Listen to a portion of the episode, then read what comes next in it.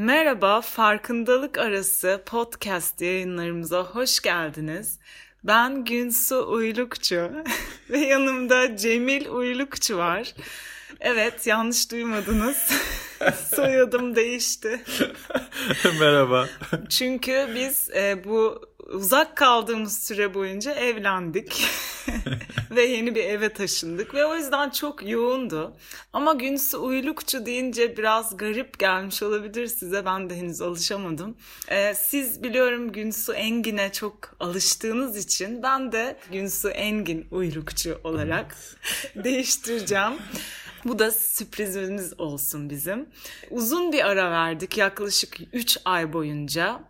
Ve 3 e, aydır çok yoğunduk tahmin edersiniz ki bu evlilik süreci ve çünkü çok ani bir karar verdik. Yıldırım nikahı şeklinde oldu. O yüzden bir vakit bulamadık yoğunluktan. Ve şimdi sonunda yeni evimizden size kayıt yapıyoruz. Ve bu arada podcast'te de bazı sorular geldi. Bitti mi podcast, kapandı mı? Çünkü yeni yılda hem kayıt yapamadık. Bir de son paylaşımlarımızda sanki sonlanıyormuş gibi bir algı oluştu. Öyle bir şey yok. Elimizden geldiğince sürdürmek istiyoruz. Çünkü çok keyif alıyoruz zaten yapmaktan. Evet yani zaman bulamadık açıkçası. Çok yoğundu.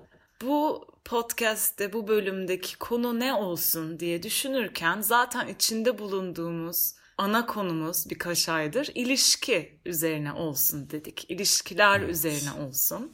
Hem kendi ilişkimizdeki deneyimlerimizden hem güvendiğimiz kişilerin fikirlerinden bir sohbet olacak bu bölümde. Ben yoga eğitmeniyim ve Cemil de savaş sanatları eğitmeni. Bunu her e, bölümün başında bahsediyoruz. Bunu şimdi de tekrarlayayım ilk defa dinleyenler için. Bu bölümde başında bir duyuru yapmak istiyorum. 28-30 Mart tarihleri arasında bu da perşembeden cumartesiye oluyor. Antalya Geyik Bayırı'nda bir kamp düzenliyoruz. Zaten 2016'dan beri Cemil'le birlikte bu bölgede, aynı bölgede yoga, kaya tırmanışı ve savaş sanatları kampı düzenliyorduk. Ancak bu seferki olacak kamp kaya tırmanışı ve savaş sanatları olmayacak yani Cemil olmayacak. Onun yerine Alex Kalenderoğlu ile birlikte yapacağız bu kampı. Alex de benim çok eskiden tanıdığım ve hem aile konstelasyonu uygulayıcısı hem de ondan Tai Chi öğrenmiştim zamanında. Çok değerli birisi.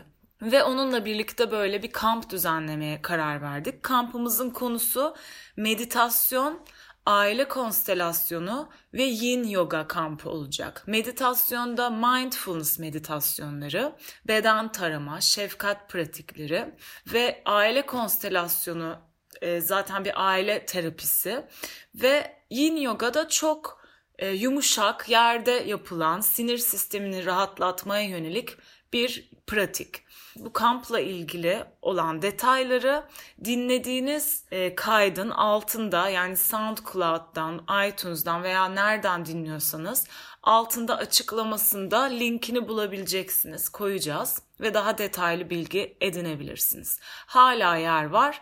Eğer katılmak isterseniz kayıt yapın bir an önce. Hemen geçelim konumuza. İlişkiler olacak sohbetin konusu. İlişkiler derken daha çok bugün aslında kadın ve erkek ilişkilerinden bahsedeceğiz. Hı hı. İkili ilişkilerden. İnsan olmanın e, sonucu ilişkiler. Yani ilişkiden kaçamıyorsun ve e, önemli bir konu ve çok zor bir konu. En zorlandığımız şey ilişkiler. Diyoruz ki o yüzden bir doğaya gideyim, daha kaçayım ve insanlardan uzaklaşayım. Çünkü bizi en çok zorladığını düşündüğümüz şey. İlk konuya şöyle girelim diyorum biz niye evlendik?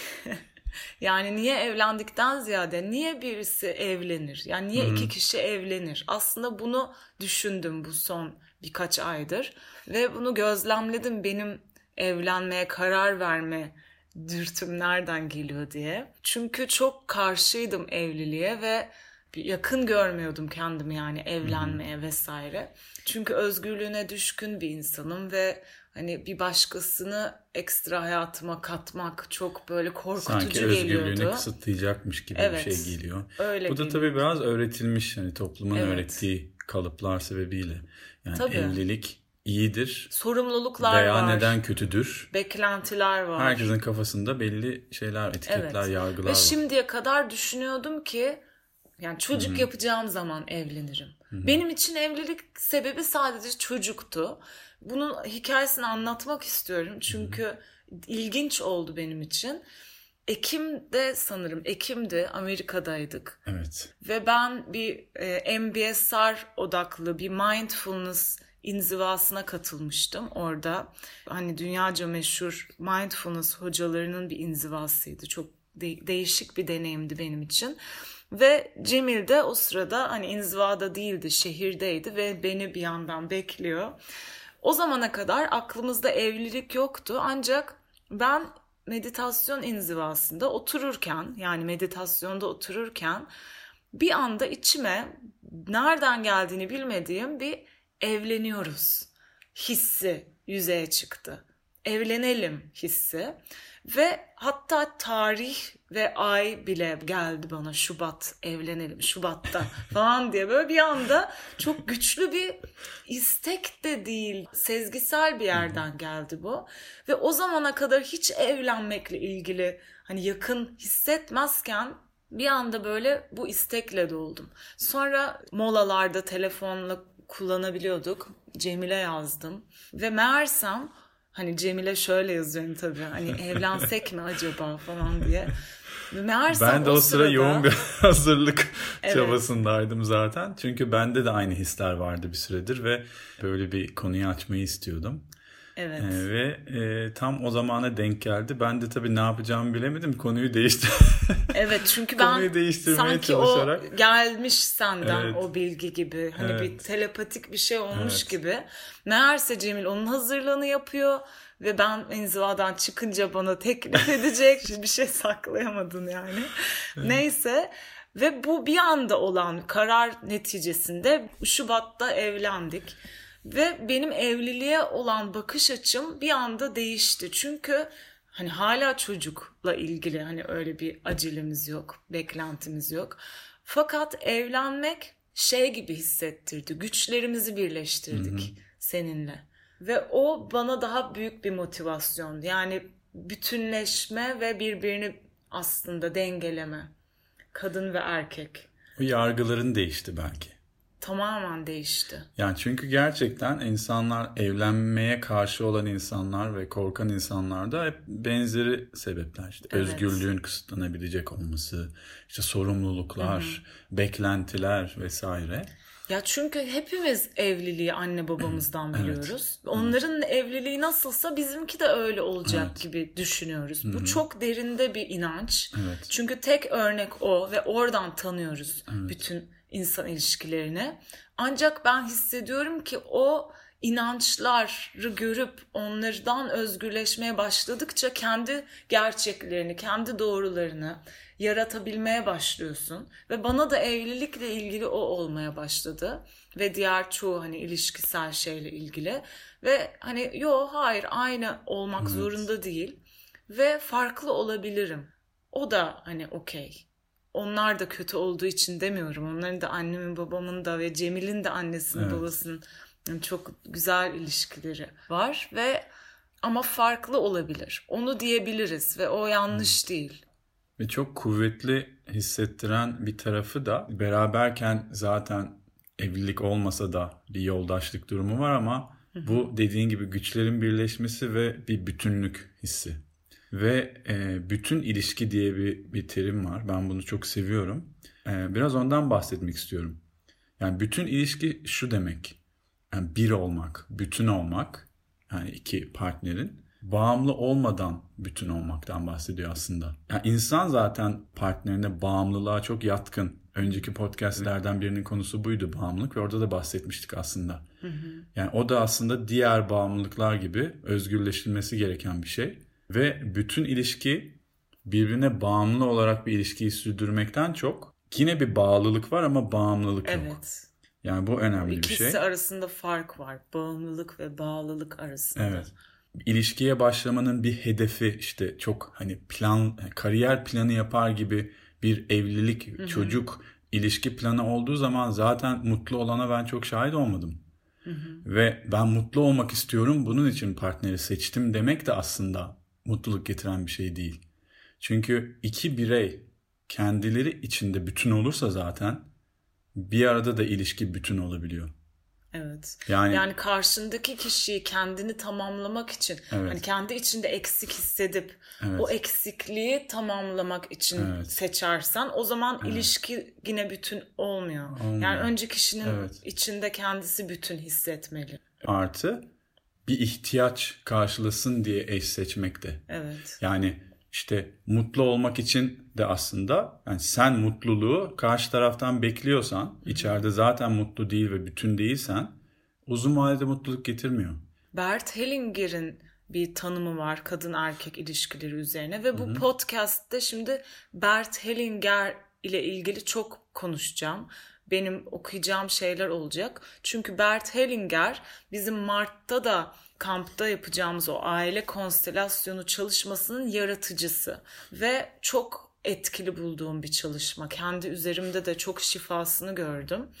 O şöyle söylüyor dediğin bu beklentilerle ilgili. Kadın ve erkekle ilgili. Erkek içindeki kadınsılığı, kadın da erkeksiliği keşfetmek için karşı cinsi çekici bulur. Bir erkeğin erkek olabilmesi için kadına, kadının da kadın olabilmesi için erkeğe ihtiyacı vardır. Ancak o zaman kadın ve erkek bir çift haline dönüşür. Erkek ve kadın arasındaki sevgi düzenine göre önce erkek bir kadını kendi kadını yapmak ister ve kadın da erkeğin kendi erkeği olmasını ister. Erkek ve kadın birbirlerini örneğin eğlenmek ya da kendisine bakacak birini bulmak gibi başka nedenlerden ötürü istiyorsa bu ilişkinin temeli sağlam değildir. Bazen ekonomik konum, eğitim düzeyi, dini inanç, birisini korumak, iyileştirmek, kurtarmak, çocuklarımıza anne ya da baba aramak gibi nedenlerle evlenenler olsa da bu ilişkilerin hiçbiri sağlam değildir diyor. Ve ne kadar ilginç değil mi? Yani bütün bu saydığı sebepler çoğu insanın evlenme sebebi aslında. Yani evet. herkes başka bundan başka bir neden bilemiyorsun. Niye evleneyim ki o zaman diyeceksin. Ancak Bert Hellinger bunu söylüyor ve ben Bert Hellinger'e çok güveniyorum çünkü zihinsel olarak mantıkla düşünüp böyle şeyleri keşfetmiyor. Yani yüzlerce binlerce insana üzerinde terapi yaparak, e, sorgulayarak, gözlemleyerek insan hani nasıl çalışıyor onu bilen ve sezgisel olarak o bilgileri edinen birisi. Şu an 80-90 yaşlarında. hayatta. Ve o yüzden onun söylediklerini bir duruyorum yani hemen reddetmekten önce. Evet. O yüzden düşünebiliriz. Burada da Bert işte sevgi düzeninden bahsediyor ve ilişkilerde sevgi, şefkat hani temel bir yapı taşı ya. Aslında belki de sevgiden de biraz bahsedebiliriz. Aşk, sevgi ne? Ve aslında o kadar basit, sade, güzel bir tanımlaması var ki yani sevginin konuşuyorduk ya. Evet. Sevgi olduğu gibi kabul etmek. Birini veya bir şeyi, değil mi? Olduğu gibi ön yargısız varoluş haliyle kabul etmek. Hiç gibi. değiştirmeye çalışmadan, Evet.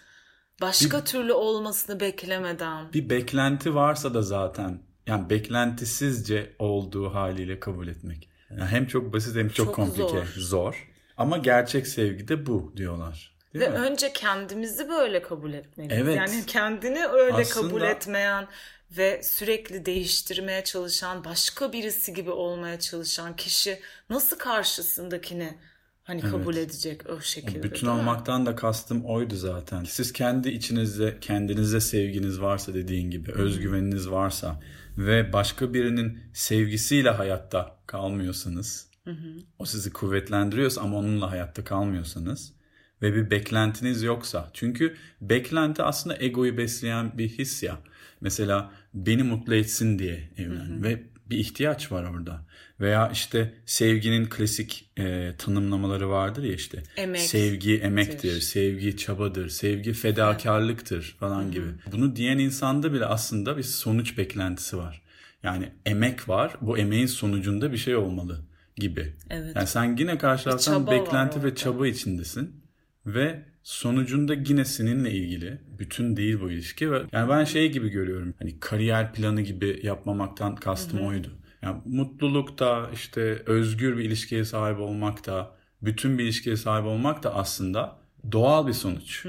Yani başta hedef olursa mümkün olacak şey gibi Çabayla gelmiyor bana. olan bir şey Evet. değil. Halbuki çabayı bıraktığında, rahatlama olduğunda bir ilişkide bence mutluluk oluyor. Evet. Dediğin gibi o yüzden karşı tarafı ve kendini artık başka türlü olmasını hayal etmeyip, beklemeyip her nasılsa onunla rahat olabilmek kendiliğinden huzurlu bir ilişkiyi getirebilir.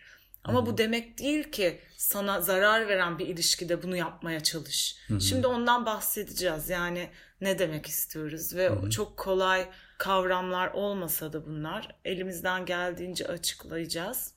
Ve tabii başkaları açıklayacak, biz okuyacağız. Mesela şeye katıldım geçen aylarda. Enneagram giriş eğitimine Heath Wilson diye birisi Organic Intelligence terapisti aynı zamanda ve Enneagram'da işte 9 farklı kişilik tipi üzerinden kendini tanıyorsun. Ve o şöyle bir şeyden bahsetti. İlişkilerde iki kişinin de kendini eşit şekilde, eşit derecede geliştirmesi ilişkinin devamını sağlar diyor.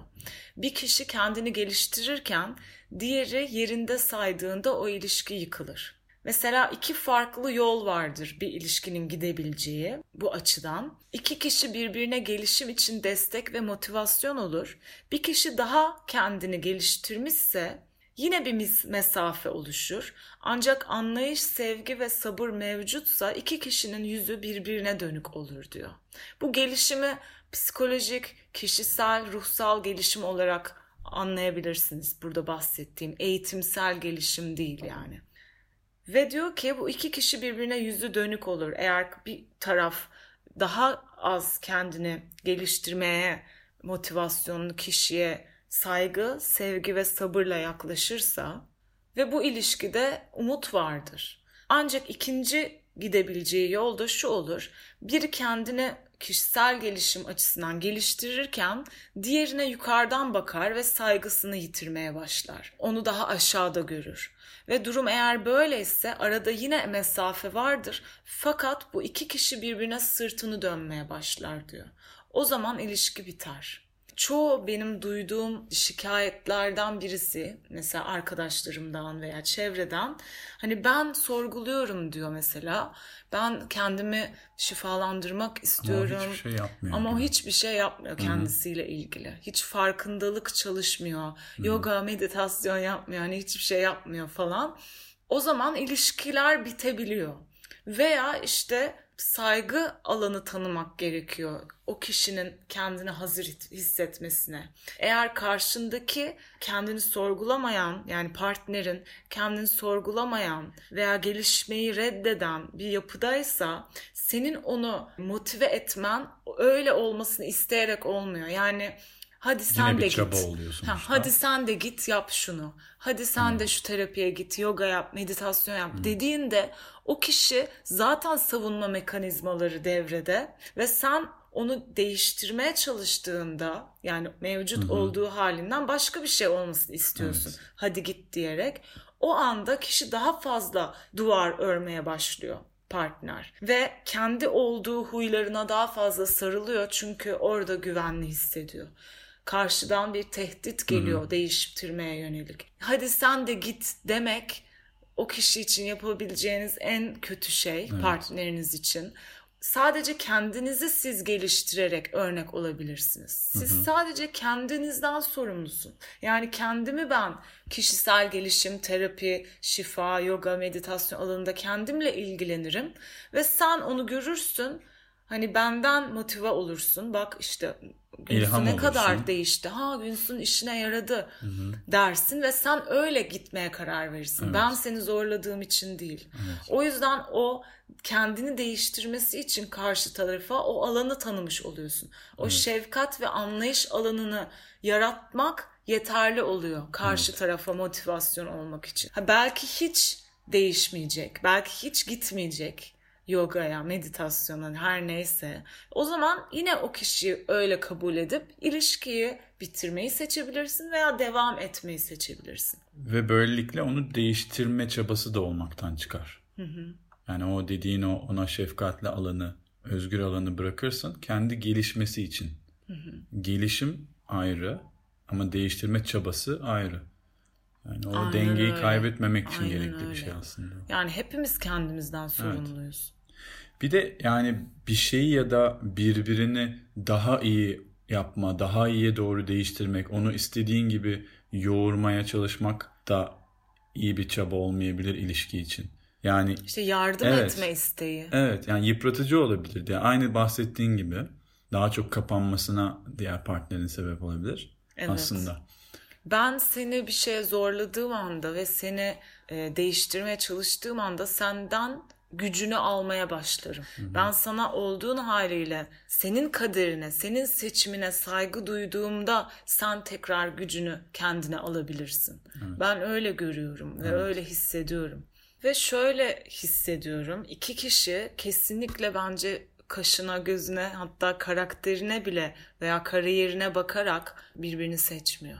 Ya hem çok daha ilkel bir yerden seçim yapıyoruz bilmeden. Mesela bir kitap vardı Incognito diye ve o Incognito'da beyin nasıl çalışıyor? Bir nörobilimciler yazmış ve onu anlatıyor ve bir deney anlatıyor orada. Göz bebeği deneyi belki bilen bilir. Ve şöyle yapmışlar. Birkaç tane kadının yüzünün fotoğrafını birkaç tane bir grup erkeğe gösteriyorlar ve kadınlardan birinin göz bebekleri daha büyük. O da şöyleymiş. İşte kadınların en doğurgan oldukları dönemlerinde göz bebekleri büyürmüş ve bu ilkel olarak bunu bütün memeliler, bütün canlılar bunu sezer, görürler. Bilinçli bir şey değil. Ve o bir grup erkek o bir grup kadından sadece en çekici buldukları kim sence? En çok göz bebeği büyük olan ve bunu bilmiyorlar. Bilinçli olarak seçmiyorlar. Fakat bütün erkekler o kadını seçiyor. O kadını daha çekici buluyor biliyor musun? Çok Yani- enteresan. Evet buna sonra aşk diyoruz. bir yandan aşk çok şey geliyor. Şiddetli vuruyor seni ve böyle paramparça oluyorsun, sürünüyorsun. Yani sevgi daha güzel bir şey ya. Daha Sevgi- dengeli bir şey, daha Evet, merkezinde bir şey Daha bence. güçlü bir şey gibi Evet, geliyor. evet. Daha stabil ve köklü. Ama oraya evriliyorsa Tabii, zaten tabii. Uzun Evet. süreli ve daha kuvvetli bir çift olabiliyorsun Evet. işte. O zaman yani bir aşk ol- ol- olması ve o aşkın sevgiyi güçlendirmesi çok başka bir şey. O da gerekiyor güzel belki. şey. Yani merkezinde olan, daha dengeli olan galiba, değil mi? Sevgi, Evet. aşk. Yani aşk demek iste- uçlarda. Evet, aşk uçlarda.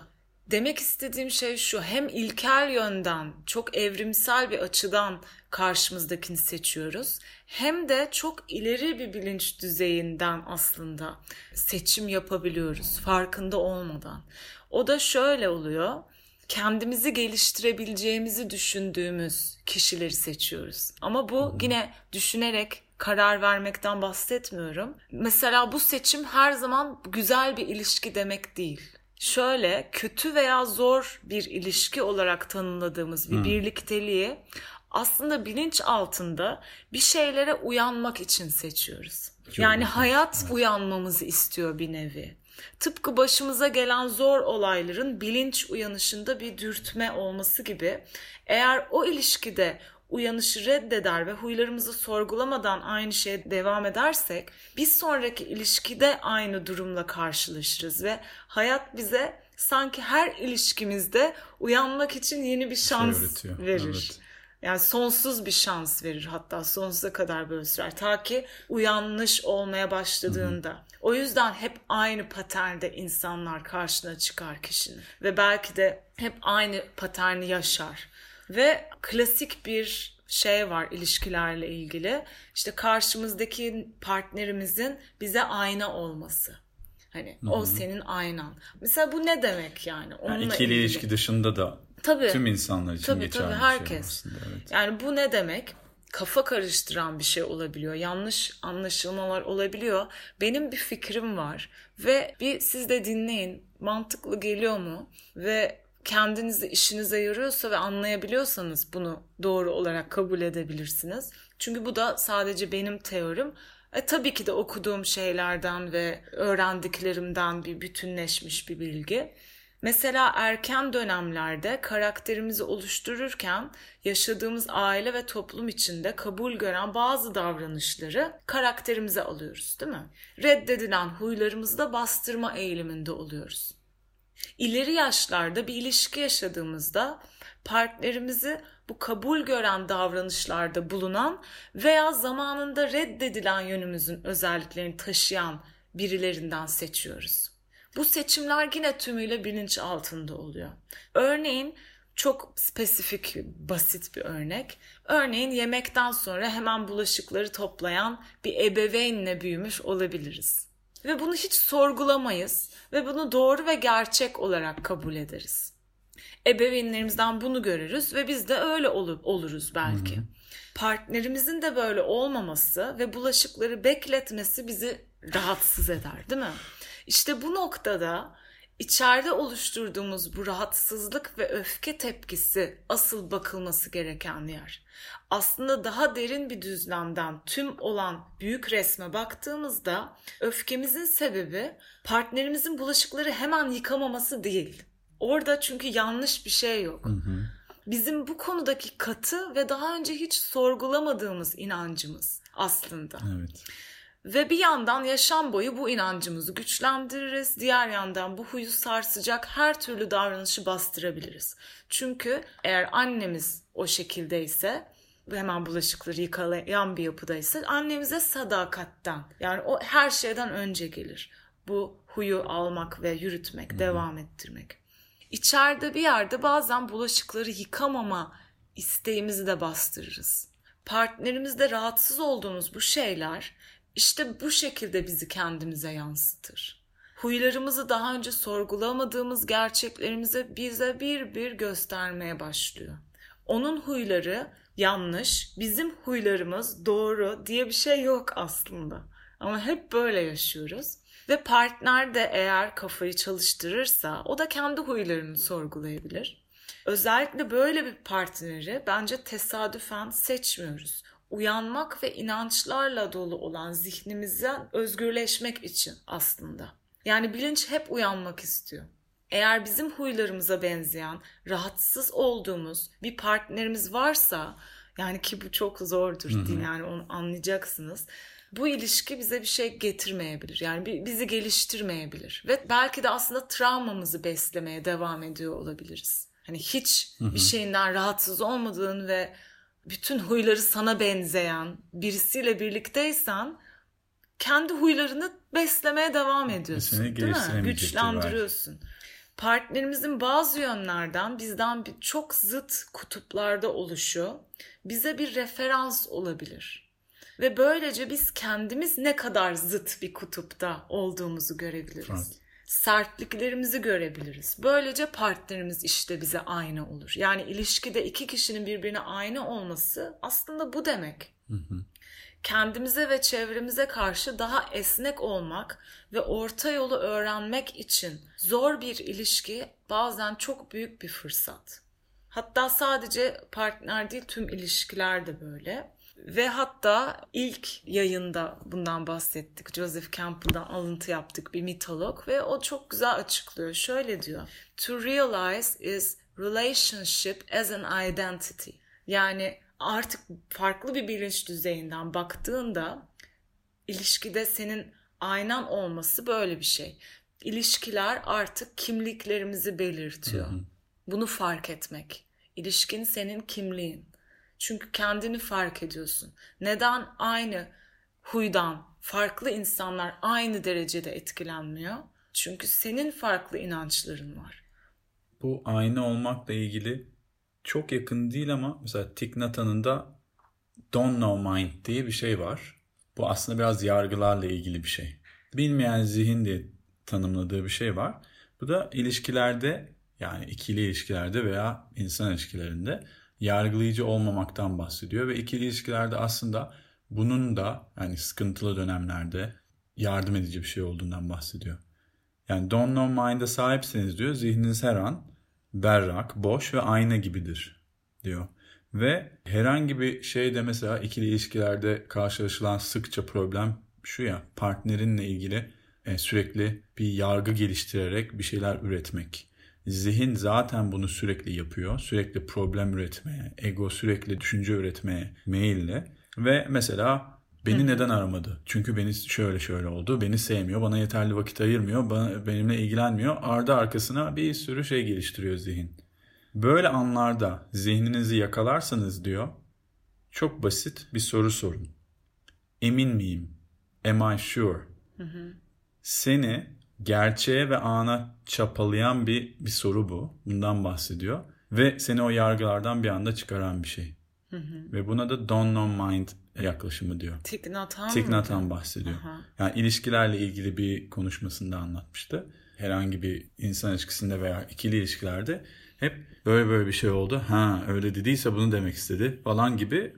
Hep bir kuruntu. Bir kuruntuyu, bir kurguyu bir anda keskin bir bıçak gibi kesen bir soru aslında. Emin miyim? Kendine soracaksın. Kendine bunu sorabilirsen ki zaten o ana gelmişsindir. Bir farkındalık geliştirmişsindir. Ve dürüst olman gerekiyor. Evet. Emin miyim? Hani şey değil. Evet. Emin miyim? Evet evet eminim. Eminim kesinlikle. Yani bir Onu da inandırmaman yani. gerekiyor kendini. Kendini manipüle etmeden. Evet. Ve mesela Byron Katie diye bir kadın e, yine Hı-hı. bir terapi şekli geliştirmiş The Work diye ve Hı-hı. orada da şey soruyor. Aynı soru farklı bir cümleyle. Hı-hı. Bu düşünce gerçek mi? Evet aynısı aslında. Yani bunu düşünüyorum ama emin Çünkü miyim? asıl problem aramaması evet. değil. Evet. Asıl problem senin o olayla olan ilişkin ve evet. ona nasıl tepki verdiğin ve evet. içeride nasıl duygular oluştuğu.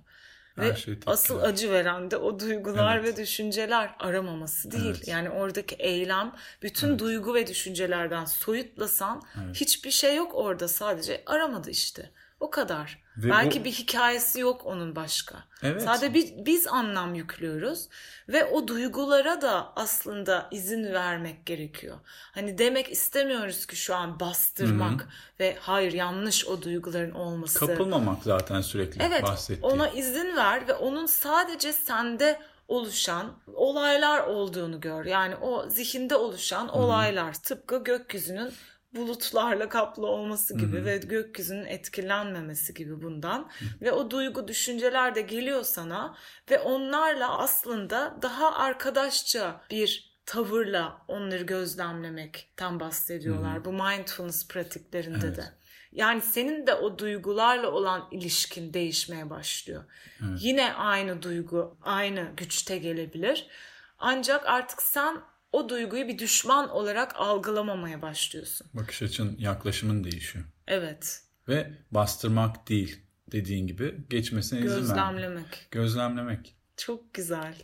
Bu güzel bir konu ve çok evet. derin bir konu. Bert Hellinger çok fazla şey biliyor ilişkilerle ilgili. Fazlaca. Yani ve çok zihin açıcı şeylerden bahsediyor ve bazen de sarsıcı şeylerden bahsediyor zihnimizle çok anlayamayacağımız şeyler olabiliyor. O yüzden şimdi okuyacaklarımı biraz daha açık bir zihinle dinlemeyi deneyin. Yani hemen e, karşıt düşünce oluşturmadan bir durun ve anlamaya çalışmadan sadece sizde nasıl hissettiriyor bunu duymak onu fark edin. Benim bazı notlarım var Bert Hellinger'in Kabul Etmenin Özgürlüğü isminde bir kitabı var. Onu öneriyorum. E, yardım etmenin düzenleri, sevginin düzenleri. Bunlar Bert Hellinger'in Türkçe'ye çevrilmiş farklı kitapları ve herkesin anlayabileceği şekilde. Ve şöyle diyor mesela bu konuda ne düşünüyorsun Cemil? Sen de, sana da soruyorum. Hı hı. Diyor ki taraflardan biri yani ikili ilişkilerde taraflardan biri diğerinin kaldırabileceğinden fazlasını verdiğinde ilişki tehlikeye girer. Bu yüzden bir ilişkide benim verişim daima sınırlıdır diyor. Hı hı. Yani dengelerle ilgili. Evet. Hep Bertelinger'in bahsettiği evet. şey zaten dur nerede durman gerektiğini bilmenle ilgili. Yani mesela şöyle bir tanım da var kafamızda. Vereyim vereyim. Ne kadar evet. çok verirsem o kadar iyi ve içim rahatlıyor. Evet. Hani vermeyi evet. seviyorum ve fedakarım ve verdikçe zenginleşiyorum. Ama bu kendin için mi yapıyorsun evet. yoksa karşı taraf ha, için mi yapıyorsun? Bunu hangi niyetle yapıyorsun? Evet. Sadece yani kendi vicdanını evet. temiz rahat tutmak için veya sadece anne babandan öyle öğrendiğin için böyle verici bir insan oluyorsun. Evet. Ve orada ilişkinin tehlikeye girmesinden kastı şu.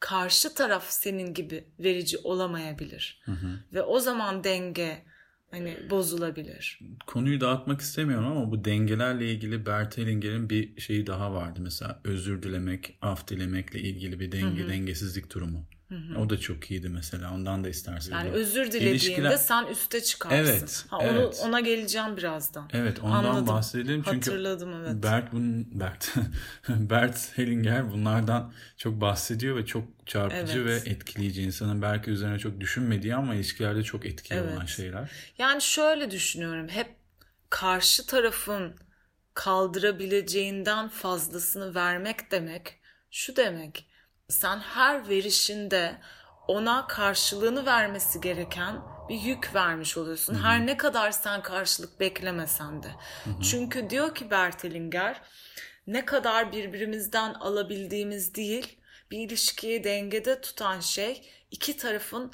eşit derecede verebilmesi birbirine. Evet. Ve mesela şöyle bir eşitlenmeden yani şöyle bir dengenin bozulmasından da bahsediyor. Biri bana bir şey yaptığında yani partnerim bana işte kötü bir şey yaptığında ben de karşılık verme ihtiyacı duyarım. Bu öç alma gereksinimidir.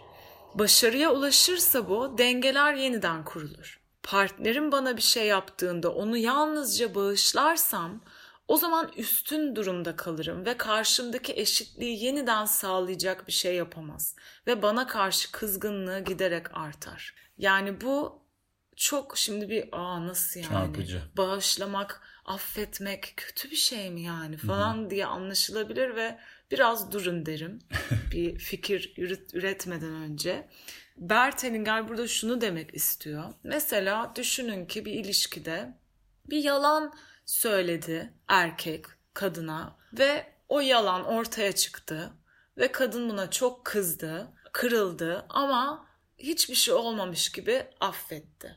Yani affetti dedim tamam okey. Hani seviyorum onu ne de olsa ve ne kadar yani içeride kırgınlık hissetsen de affediyorsun. Veya bu çok zor kötü bir şey de olabilir. Bir erkek bir kadın yani bir kadın bir erkeği aldatıyor ve çok karşı taraf kırılıyor ve üzülüyor ve yine de affediyor veya şiddet oluyor yine affediyor ve bu affetme her seferinde affedilene bir yük vermek gibi oluyor.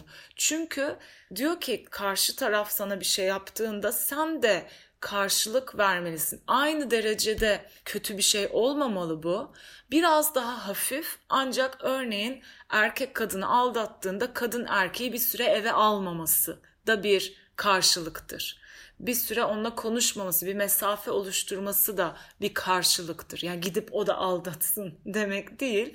Ve bu karşılıklar oluşmalı ki ilişkide denge olsun ve o zaman erkek de e, kendini borçlu hissetmesin. Yani aldatan kişi de kendini borçlu hissetmesin. Çünkü eğer ki bir taraf hep bağışlayıcı olursa o zaman suçlu olan taraf hep suçlu kalacak. Anlatabiliyor muyum? Yani evet. bir taraf hep masum, diğer taraf hep suçlu kalacak. Evet, ve bu bir ilişkide olabilecek bozuluyor. en en hani tehlikeli şeylerden biri çünkü masum kalmak isteyen hep masum kaldığında Hı-hı. suçlu kişi hiçbir zaman kendini hani rahat hissedemeyecek ve hep ezik hissedecek. Evet. Gücü ondan almış oluyorsun o zaman.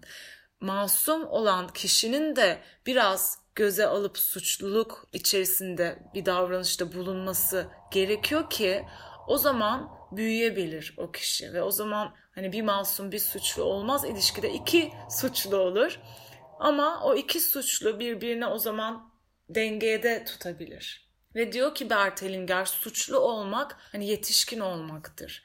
Yani çocuk kalırsın eğer hep masum olmak istersen. Hı hı. Çünkü bir tek çocuklar masumdur. Eğer hani tanıdık geldiyse bu size belki şimdi biraz daha anlamlı olmaya başladı. Ve bu önemli bir şey o dengelerin olması. Ve bir ilişki birisi diğerini aldattığında ve karşı taraf affettiğinde devam ediyor değil. İşte o zaman o ilişkinin bitme tehlikesi oluyor. Hı hı. Ama karşılık olduğunda ve eşitlendiğinde bu şekilde o ilişkinin devam etme şansı daha çok olabiliyor. Çok çelişkili gibi gözükebiliyor bu. Ancak ben Bert Hellinger'in söylediklerine güveniyorum. Çünkü çok deneyimsel bir yerden konuşuyor yani. Yani o affeden taraf, hep affedici olan huy masum hissettiriyor bir yandan. İyi hissettiriyor. Kendi vicdanımız için affediyoruz bir yandan değil mi? Aslında bütün konular bir araya geliyor diğer öğretilerden de. Yine ego merkezli bir şey oluyor. Çünkü ben affediyorum. Aynen Çünkü ben öyle. büyüğüm, daha olgun olan benim. Aslında karşı tarafı Eziyorsun. eziyorsun ve biraz saygını da yitirdiğin bir yerde oluyor aslında orası. Yukarıdasın çünkü. Yani o dengeyi yine Bert Engel'in anlattığı gibi bozmuş oluyor. bir çocuğun bir anne babasını affetmesi falan öyle şeyler söylenmiyor bu aile konstelasyonunda. Ve onu söylenen çok terapiler biliyorum ve çok tehlikeli geliyor bana affediyorum seni anne baba falan demek. Çünkü o zaman sen anne baba oluyorsun. Rol değişiyor. Hani sen Onun yukarıya çıkıyorsun ve anne babanı yukarıdan Evet. bakmış oluyorsun. Bunu bilinçli değil bunlar. Evet. Bunlar ruhsal düzlemde olan Evet, şeyler. evet. Yine Bert Hellinger'in çarpıcı, sansasyonel cümlelerinden birisi. O diyor ki mesela erkeğin en güçlü korkusu kendini kadına vermektir. Bu konuda ne düşünüyorsun Cemil? Bu yine aslında uç bir şey. Neden? Çünkü erkek kontrolü kaybettiğini hissediyor olabilir. Çünkü genelde şey kontrol, ilişkinin kontrolü, ailenin ne denir reisi. Hani öyle bir sebeple mi kontrolü kaybetmek ve tamamen kendini vermek. Yani gücünü kaybediyor gibi hissediyor ve gücünü kaybetmek bir erkek için korku mu? Çünkü teslim olmak Evet. kadınsı yani kadınsı değil de yin Evet. enerji, teslimiyet. Evet, onunla Çabayı ilgili gibi bırakmak. geldi. Evet olabilir. Teşekkürler açıkladığın Rica için. ederim ne demek. Peki şu konuda ne düşünüyorsun? Bir tane dizi var Handmaid's Tale diye ve orada Evet. bir sözden bahsediyor. Diyor ki erkekler kadınlar onlara gülecek diye korkarlarmış. Kadınlar da erkekler onları öldürür diye korkuyorlar. gülünç duruma düşmek, dalga geçilmek, utanç hissi falan. Mesela erkekte çok çok zayıf duygular falan ya. Yani kadının da fiziksel olarak erkeğin kuvvetinden korkuyor olması olabilir. Evet. Doğru. Yani kadın fiziksel güçten korkuyor Evet. erkeğin. Erkek de zihinsel, Zihinsel güçten güçten korkuyor korkuyor. kadının. Evet. Teşekkürler bunu da açıkladığın bir için. şey bildiğimden açıklamıyorum. Fikrimi Hayır söylüyorum. yani senin fikrini güzel oluyor. Ben tekrar Bert Hellinger'in dengelerinden bahsetmişken farklı öğretiler gibi ama aslında hepsi bir bütünleşiyor. Bu başında da bahsettiğim podcast'in e, bütün ilişkiden biraz daha bahsetmek istiyorum. Yani o kendi içinde bütün olan iki insanın bir arada olmasından bahsetmiştik. Bir birliktelik içindeler. Kendi içinde bütün iki insan.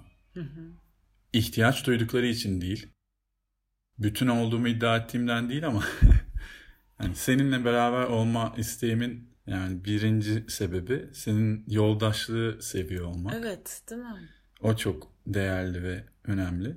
Yani birbirlerine ihtiyaç hissetmek değil, sevgi hissettikleri için bir yerde olurlar. Bütün ilişkide olan insanlar mesela.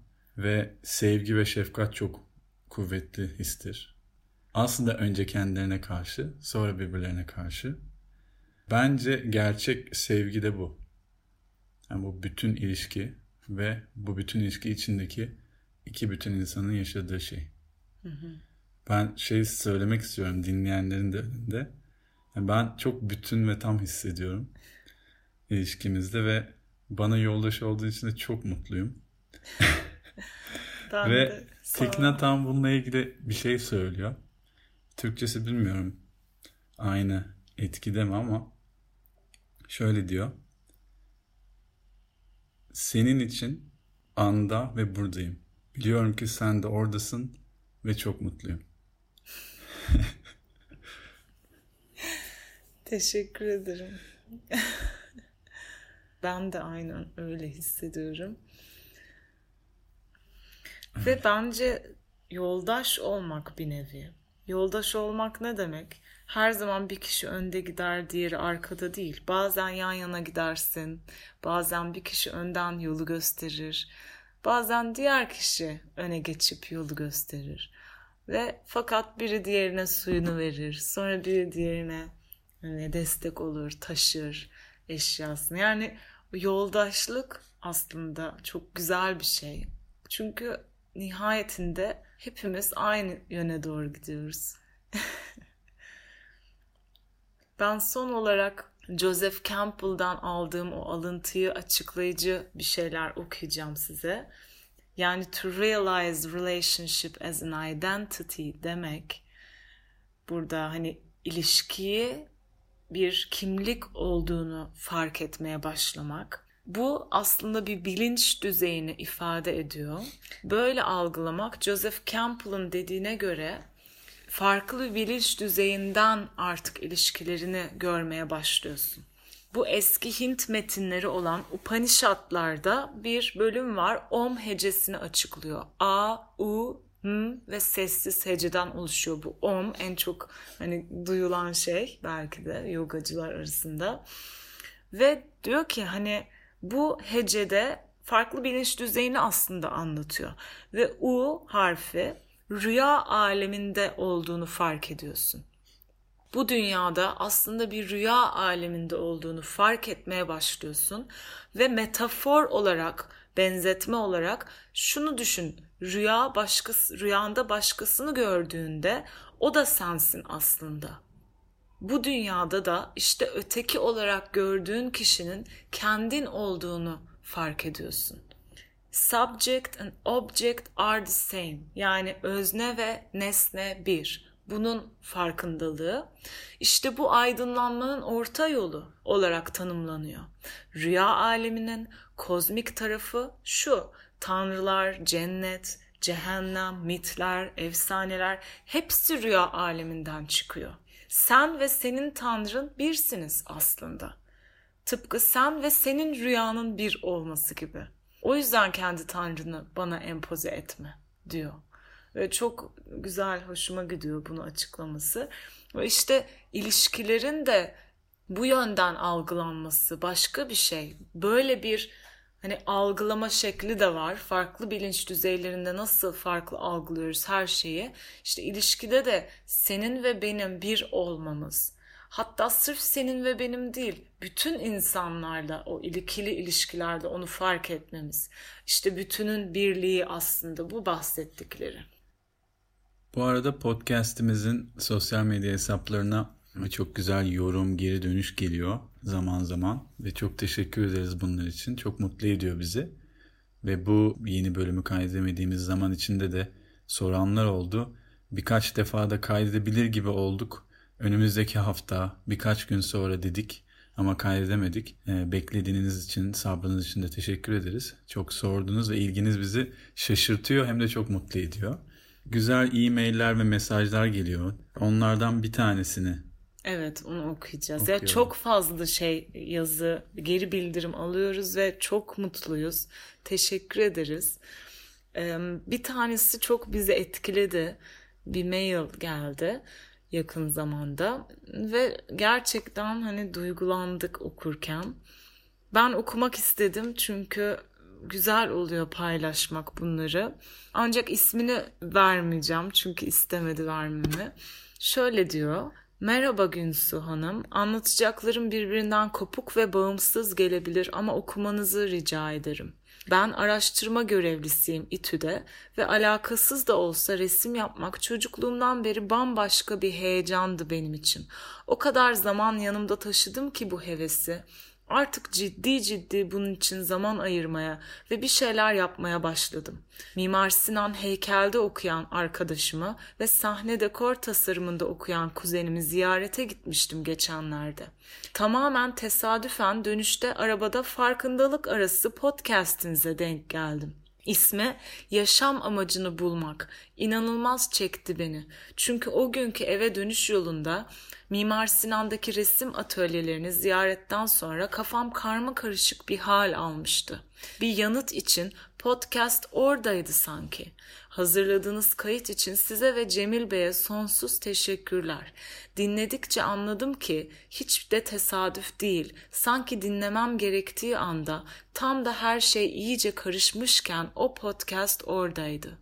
Sizin yaşamınız benim özlem duyduğum resimle iç içe geçmiş. Siz sanki bana resim yapan bir aileden gelmenin de bir çeşit kutsallık değil, hikayenizin bir parçası, sizi siz yapan şeylerden biri olarak anlattınız. Bugün ben olmamda mühendisliğin yatsınamaz katkısı da olsa aslında bundan farksız. Hislerimi anlatmam güç ancak podcast boyunca farklı aydınlanmalar yaşadım. Asla hayıflanarak değil, tecrübelerimizin hepsini hikayelerimizin süsleri, güzellikleri olarak niteliyorum. Ama bu yalnızca dilimde kalan bir niteleme olmaktan çıkıp hislerim haline dönüştü. Ve böyle bir şey yazmış. Sonunda da bir yoga e, takvimi hazırladığını kendi resimleriyle ve bunu göndermek istediğini bahsediyor ve onu bize gönderdi. Çok teşekkür ediyoruz teşekkür ona buradan. Ederiz. Ve çok hoşumuza gitti ve bize motivasyon oluyor. Ve ne güzel aslında hani bu sohbetleri yapma amacımız bir yandan hedefine ulaşıyor gibi. Sizde bir yere dokunabiliyorsa, bir kıvılcım yakabiliyorsa kalbinizde ve bilincinizde o müthiş bir motivasyon bizim için. Teşekkür ederiz bizi dinlediğiniz için. Bizi Apple Podcast uygulamasından, SoundCloud'dan ve Spotify'dan artık dinleyebilirsiniz. Ve yine sosyal medya üzerinden Farkındalık Arası ismiyle bize ulaşabilirsiniz. Hoşçakalın. Bye bye.